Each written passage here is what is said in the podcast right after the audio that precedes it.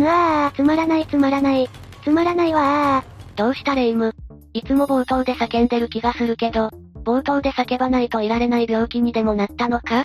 暇で暇でストレスが溜まっているのよ。マリサさん何か面白いことしてくださる？徹子の部屋の芸人殺しみたいなふりをするな。面白いことはできないが、面白い話ならできるぞ。言ったわねじゃあ話してよ。面白くなかったらどうしてくれようかぬははははは。霊夢のキャラ崩壊がすでに面白いことになっているんだが、それじゃあ、未だ解明できない世界の謎を5つ紹介していくぞ。謎ね面白そうじゃないの。急にキャラが戻ったな。それじゃあ、ゆっくりしていってね。1、オーランメ談合事件。まず最初の事件は、オーランメ談合事件だ。いきなり不気味な感じがするわ。この事件は世界中にある海難事故の中でも特に謎が多く、不気味な事件だとされている。1948年マレーシアとインドネシアのスマトラ島の間にある、マラッカ海峡を航行していたアメリカの船、シルバースター号がこのオーランメダン号から、奇妙な無線を受け取ったのが事件の始まりだ。映画とかでありそうな始まり方だわ。その無線をオーランメダン号から送ったのは無線技師のラビットと名乗る人物で、私以外の船員が何者かに襲われている。急に口から血を吐いて倒れてしまった。すでに説明した者もいるが私を含め何人かはまだ生きている。どうか助けてほしい。というメッセージを送ってきたんだそうだ。その後位置情報などをこのラビットから聞き出そうとしたんだが、意味不明のモールス信号を発した後に、あい、だい、という一言だけ残し無線は切れてしまった。急に血を吐くってどういうことかしら？毒殺？最後の言葉も不吉すぎるけど、その無線を受け取ってから約3時間後、シルバースター号は無線中継基地などの助けを借りて、ようやくオーランメダン号の位置を特定し船を発見できたんだが、呼びかけても一切の応答がない。そこでシルバースター号の船員たちがオーランメダン号の船の甲板に上がってみたところ、ありえない光景が広がっていたんだ。嫌な予感しかしないわ。シルバースター号の船員たちが目にしたのは、凄惨な光景だった。炎天下で腐敗した数々の遺体とそれに群がるカモメたち。トラウマになるわよそんなの。シルバースター号の船員によれば、横たわった乗組員の死体は、太陽を見上げ、歯をむき出しにして恐怖でこわばった顔をしていたというんだ。誰かに殺されたのか、ウイルスか、全然わからないわ。当然シルバースター号の船員たちは原因の調査をしようと船内に立ち入ったんだが、ほどなくして機関室が発火。シルバースター号の船員たちが退避するとほどなくして、船体が大爆発を起こし、跡形もなく海の木図になってしまったんだそうだ。なんで都合よく爆発したのかしら？もしも気温による腐敗であってもあまりにも早すぎること、なぜ爆発したのか？ラビットと名乗った人物が言っていた急日を吐いたという供述。どれをとっても謎だらけで、真相は闇に包まれたままなんだ。私的にはまず、3時間前に船員が全滅していたと考えているんだけど、そうすると爆発をしたことが非常に引っかかるのよね。爆発したのは機械の故障かもしれないだろ生きている人間がいなくなったからどこかがおかしくなってしまったとか。爆発のタイミングがあまりにも良すぎないかしら？なんでシルバースター号の船員たちが内部に入ってすぐだったのかと考えると、誰かが人為的に爆発するように仕組んでいたのではないかと思うのよね。そう言われると確かにタイミングは良すぎる気がするぞ。何らかの事情でオーランメダン号の船員を全員始末しなければならなかった犯人がいて、船員を始末して回っている最中にラビットという生き残りが外部に連絡をしてしまった。そこでこの船自体を最終的に爆破させて終わらせようとしていた犯人だったけど、この船の存在を知ってしまった人間がいることが不都合だったから、誰かがこの船内に立ち入った時に爆発させて、目撃者もろとも消す作戦を立てた。こういう風に思ったんだけどどうかしら？確かに機関室を除いてすぐのことだったみたいだから、筋は通ってるよな。本当はシルバースター号の船員もその場で爆発に巻き込まれて死んでいたけれど、犯人が仕掛けた爆破装置が作動するまでに微妙なラグがあったおかげで休止に一生を得た。というのは考えすぎかしらね？霊夢のことだからすぐに宇宙人が後か言いそうだと思ったけど、きちんとした考察をしていて驚いたぜ。私もそう言われるとそんな気がしてくるな。私はオーランメダン号自体が何らかの機密に関わっていた。もしくは、何かを見てしまったから始末されたのではないかと考えているわ。でも突然血を吐いたり、恐怖に引きつった顔で死んだ船員というところから考えると、殺害方法が不明のままなんだよな。しかも、一説にはミイラ化してたなんていう話もあるんだ。ミイラ化？ああ、ちなみに一般成人男性がミイラ化するのには、どんな状況でも最低3ヶ月はかかると言われていて、3時間でミイラ化というのには無理があるんだ。犯人がミイラ化する処置をしたってことになるわよねそう考えると、一体どんな手段を使ったのかますますわからなくなるよな。確かにそうよね。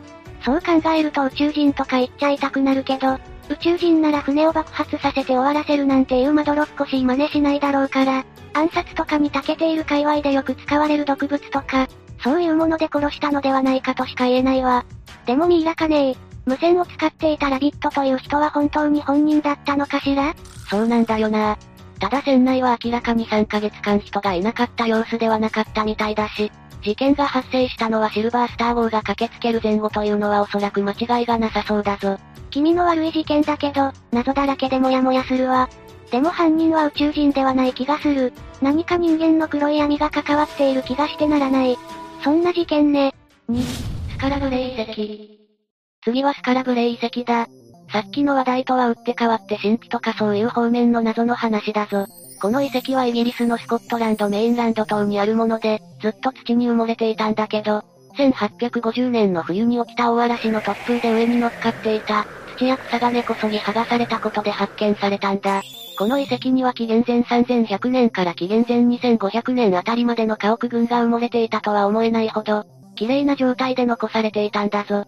そんな昔のものなのに家屋であることがわかるほどに綺麗に残っているなんて、当時の建築家は随分すごかったのね。言われてみればそうだよな。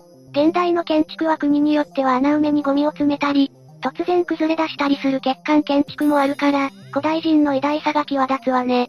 ああ、日本じゃない国でそんな事件あったよな。だがこの遺跡がかつて集落だった頃の古代人は、まるでかなり先の未来から来たのかと疑われるような、本当に優れた技術を持っていた可能性もあるんだぞ。未来人の集落？霊夢、ワクワク？最近流行りのアーニャちゃんに便乗するのはやめろ。この集落の驚かれるポイントだが、まずは時代を先取りしすぎている住居設計。大体新石器時代頃の集落なんだけど、新石器時代といえば、打製石器から魔製石器に使うものが進化したくらいの時代だ。そんな時代の建造物にもかかわらず、暖炉や動物の骨や石を使用した鍵、住居同士をつなぐトンネルや排水設備まで整っていたんだぞ。進みすぎでしょ。どこかの時代から飛ばされてきた人たちの集落じゃないの？そう考えたくなるほどに文化が発展していた跡が伺えるんだよな。さらに言うと、この周辺は大国諸島と言うんだけど、その島の一つでは時代が似通っているもので、神殿らしき遺跡まで発見されているんだぞ。神殿？ああ、ピラミッドとかが最古の神様を信仰していた形跡のある、歴史的建造物であるとされていた中での発見だから、この時代ですでに神殿を作っていた可能性が浮上して歴史学者たちは大いに湧いたそうだ。考えていたよりも随分昔からそういう文化があったってことは、今までの歴史観が変わるかもしれないものね。スカラブレイ遺跡では謎めいたマークや、数が刻まれたボールも見つかっていて、この文字群に一体どんな意味があるのかは、未だにわかっていない部分が多い。尽きない謎だらけの場所なんだぞ。これから1万年後くらいに私たちが発掘されたら、意味不明な顔だけ生物として、研究されたりするのかしらね。考古学者を悩ませるのだけは間違いないな。死ぬ前に未来の人たちが困らないように、自分の説明書きを棺に入れておこうかしら。3、ポルバジン。続いてはポルバジンだ。バジン昔流行った馬のマスクしている人たちのことかしら？昔はたくさんいたよな、馬人。だが今回はそんな馬人のことではなく、遺跡の話だぞ。ポルバジン遺跡はロシア最大の謎の一つと言われている遺跡で、あそこの国の今は名前を言ってはいけないあの大統領ですらこれまで色々な場所を訪れ、多くのものを目にしてきたが、こんな場所は初めてだと言ったそうだぞ。プーから始まるあの人が認めたミステリーなのね。ポルバジン遺跡はモンゴルとの国境の近く、南シベリアのテレホリコに浮かぶ小さな島にあって、約1300年前にはすでにあったそうだぞ。外観は要塞じみていて、何らかの軍事施設だったのかと思わせるような作りだけど、作られた目的も放棄された理由も全くわからないんだ。無敵要塞馬人と名付けたわ。名付けるなよ。猛烈にダサいわ。そもそもポルバ人の意味は、プバゴという言葉で粘土の家という意味だから、馬人関係ないんだぞ。なんだ馬人が関係なきゃ興味ないわ。どんだけ馬人好きなんだよ。頼むから興味を持ってくれ。1891年に発見されたこの遺跡は、構造が複雑であったものの、8世紀半ばから9世紀にあったウイグル帝国の前首都カラバルガスンの、応急施設と似ていることからその時作られた要塞なんじゃないかという仮説が打ち立てられた。馬人たちが地上の人間を馬人でいっぱいにするために作った侵略用要塞だったら面白かったのに、侵略者馬人がいたことが判明しても歴史はひっくり返るだろうが、いい加減馬人から離れような。馬の娘が流行っているから便乗してみたかったのよ。その後も何度か調査が行われ、何らかの要塞として作られたことは、仮説とはいえほぼ確実なものとなっている。しかしこの遺跡内で見つかった人間の背丈ほどの粘土板漆喰の壁に書かれた色あせた絵、巨大な門気のもやとなどがなぜ存在するのかや、建物が建てられた理由という最大の謎など、解明されていない部分は山盛りなんだ。いつかわかる時が来るかもしれないわよね。他の遺跡ならそういう悠長なことを言っていても問題ないんだが、実はこの遺跡は消滅の危機にある。この遺跡が立っている場所は永久凍土層が土台になっているんだけど、過去1世紀にわたって徐々に溶け始めているんだ。水の底に沈んでしまうかもしれないってこと？そういうことだ。このままだとあと80年は持たないかも、と予測する研究者もいるんだぞ。急がないと大変なことになってしまうのね。何か歴史を知る上で重要な遺物がまだ隠されているかもしれないから、早めに調査を行ってほしいものだ。まあ存在している国が国なだけに、ちょっと難しいかもしれないけどな。そうね。色々と動乱の真っ最中だものね。よん、サハラの目。次はサハラの目だ。突然だがレイム、アトランティスは知っているよな？知ってるわよ。失われた伝説の都でしょ？そう。そのアトランティスなんだが、伝説には登場するものの未だ実在したという、確たる証拠が見つかってはいない。そんなアトランティスとこのサハラの目が、関係しているのではないかという話が一部で取り沙汰されているんだ。このサハラの目とは別名リシャット構造といって、同心円状の土地の形のことを指している。サハラ砂漠にある同心円状の地面の形が目に見えることから、サハラの目と言われているんだぞ。そういうことだったのね。でも、砂漠と伝説の都がどう関係するの？アトランティスとは古代ギリシャの哲学者プラトンが著書で触れたのが始まりだ。かつて存在した超大国で、映画を極めたが一昼夜にしてこの世から消えたと言われている。しかしこれはあくまでも、どんなに映画を極めてもあっという間に消えてしまうこともある。というプラトンの道徳的な教訓であって、現実にアトランティスがあったわけではない。と見るのが一般的だったんだ。アトランティスってないの？あるかないかわからない。だからあると思った人々は探し続けているんだけど、ある時海外の YouTuber がこのアトランティスはサハラの目の場所にあったのではないか、という説を投稿し話題になったんだ。YouTuber? 随分最近の話なのね。この YouTuber によれば、サハラの目と、アトランティスの大きさがぴったり一致しているという。プラトンの記したアトランティスの大きさがだいたい直径23.49キロなんだけど、サハラの目は Google Earth で測るとだいたい22キロから24キロの間くらい。大きさが一致しているというのがこの人の主張だ。同じ大きさのものなんて、探せばいくらでもあるでしょうに。もちろんこれだけが根拠ではなくて、このサハラの目の周辺環境がプラトンの記述と一致する、とも言っていたんだ。プラトン曰く、アトランティスの周辺は、北をいくつもの美しい山々と接しているらしいんだが、このサハラの目周辺も北側に山がある。そしてこの人物は古代ではこのサハラの目のあたりは雨が降っていて、霧が生い茂る山々だったはずだから美しい山々の記述と一致すると主張しているんだ。こじつけ感が強いわね。そして最後の共通点が、アトランティス滅亡の時期と、ヤンガードリアス期が一致しているという点だ。ヤンガス期山賊みたいな名前ね。ヤンガードリアス期。12900年前から11500年前の北半球の高緯度で、突然として寒冷な気候に戻った時期のこと。この時の気候変化の原因が隕石の衝突と言われていて、これが原因でアトランティスが滅んだのではないかとこの人物は主張しているんだ。隕石の衝突によって消えたアトランティス。その消えた都市は現在の砂漠の中に位置していたのである。絶対にないとは言えないけど、苦しくない？まあこれ以外にもたくさんの説やとんでも話がルフしているのが現状だからな。これも面白い仮説の一つに過ぎないかもしれないけど、もし真実だったらすごいよな。まあなんで砂漠の中であんな不思議な形の地形があるのかはわからないから、あそこに都市があったんじゃないかと考えるのは、わからなくもないけど。5、聖ヨゼフの螺旋階段。最後は聖ヨゼフの螺旋階段だ。聖ジョセフの螺旋階段？新手のスタンド使いじゃ。ヨゼフね。ジョセフじゃないぞ。この階段は奇跡の階段と呼ばれているんだ。奇跡の階段？なんか階段っていう字が変じゃなかったか？